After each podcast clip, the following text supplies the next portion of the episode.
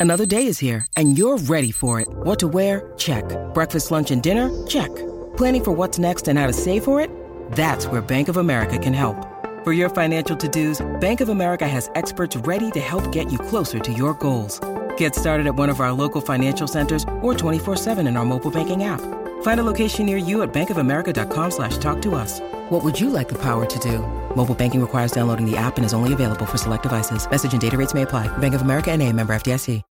When you need mealtime inspiration, it's worth shopping Kroger, where you'll find over 30,000 mouthwatering choices that excite your inner foodie. And no matter what tasty choice you make, you'll enjoy our everyday low prices, plus extra ways to save, like digital coupons worth over $600 each week. You can also save up to $1 off per gallon at the pump with fuel points. More savings and more inspiring flavors make shopping Kroger worth it every time. Kroger, fresh for everyone. Fuel restrictions apply. Hello and welcome to This Day Rocks from Vintage Rock Pod, the ultimate classic rock podcast with episodes pretty much released every single day. Uh, and I know I've had a little break, it was Christmas, but I'm back now. I'm Paul Stevenson and I thank you as always for hitting play. Now, today is Boxing Day. It is December the 26th, and on this day in 1970, George Harrison became the first Beatle to top the Hot 100 as a solo artist when his single My Sweet Lord hit number one on the Billboard chart. It came just seven years to the day, as in 1963, that the very first Beatles hit was released in the US I Want to Hold Your Hand. Speaking of number ones, on this day in 1981, the album For Those About to Rock We Salute You by ACDC also shot to number one in America. It's said that on this day in 1966, Jimi Hendrix wrote the lyrics to his classic hit, Purple Haze. It apparently happened in his dressing room between shows at London's Upper Cut Club. And in birthdays, we're looking at Metallica drummer Lars Ulrich. Lars was born in Denmark, of course, and celebrates his 59th birthday today. But for our main show, we're focusing on the debut American live show from a legendary group.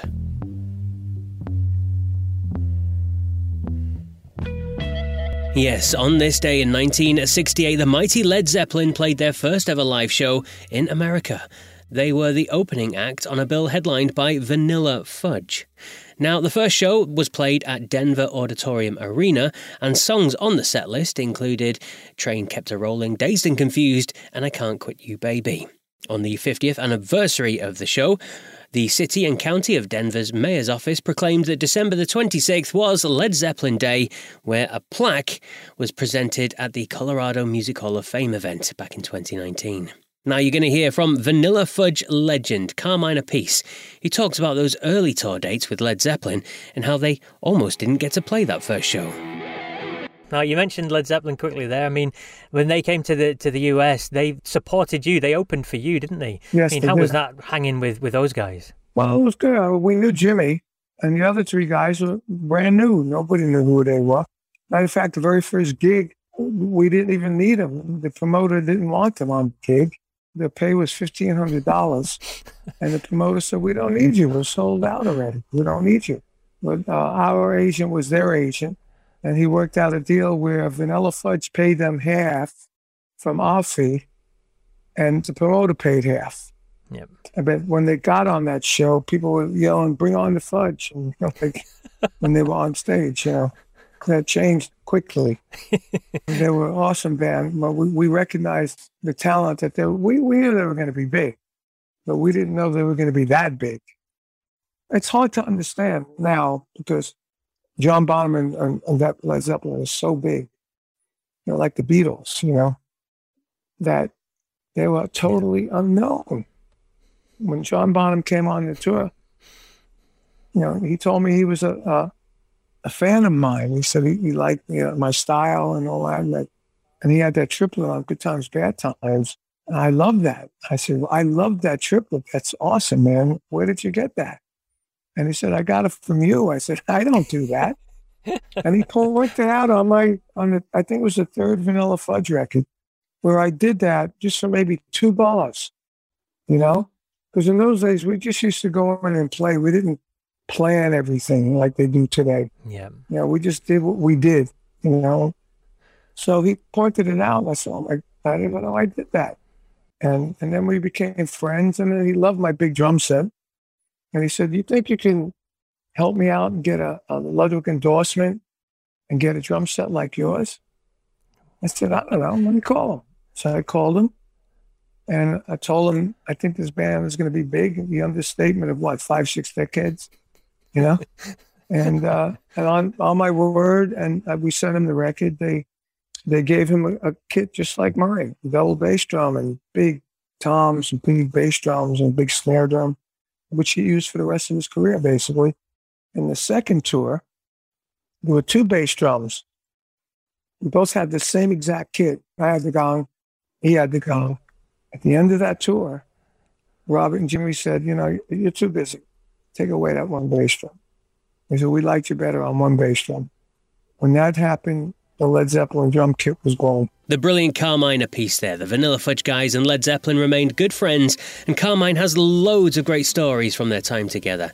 I've interviewed Carmine twice for Vintage Rock Pod, and uh, you can check them both out. You've got time, it is Christmas after all. Look for the episode 43 of Vintage Rock Pod. That's the first interview, the big long interview where he talks about so many different things.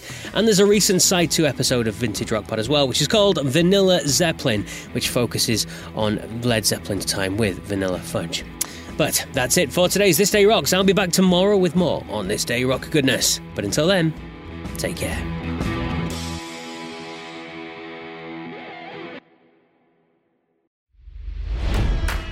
It's NFL draft season, and that means it's time to start thinking about fantasy football.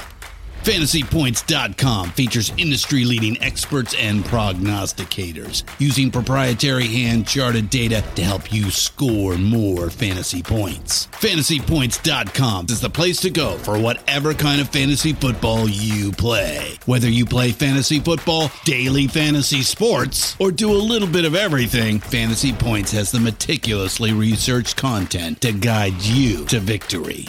And why wait for the fall? Fantasy Points also covers the new spring football league, the UFL. Join the guru, John Hansen, Scott Barrett, Joe Dolan, and other massive names in the fantasy football universe with an exclusive offer. Use code Pantheon for 15% off any fantasy points package, including the all in package, with access to every article, tool, and data nugget that Fantasy Points has to offer. That's fantasypoints.com and code Pantheon for 15% off at Fantasy Points. Fantasypoints.com. Code Pantheon. Score more fantasy points.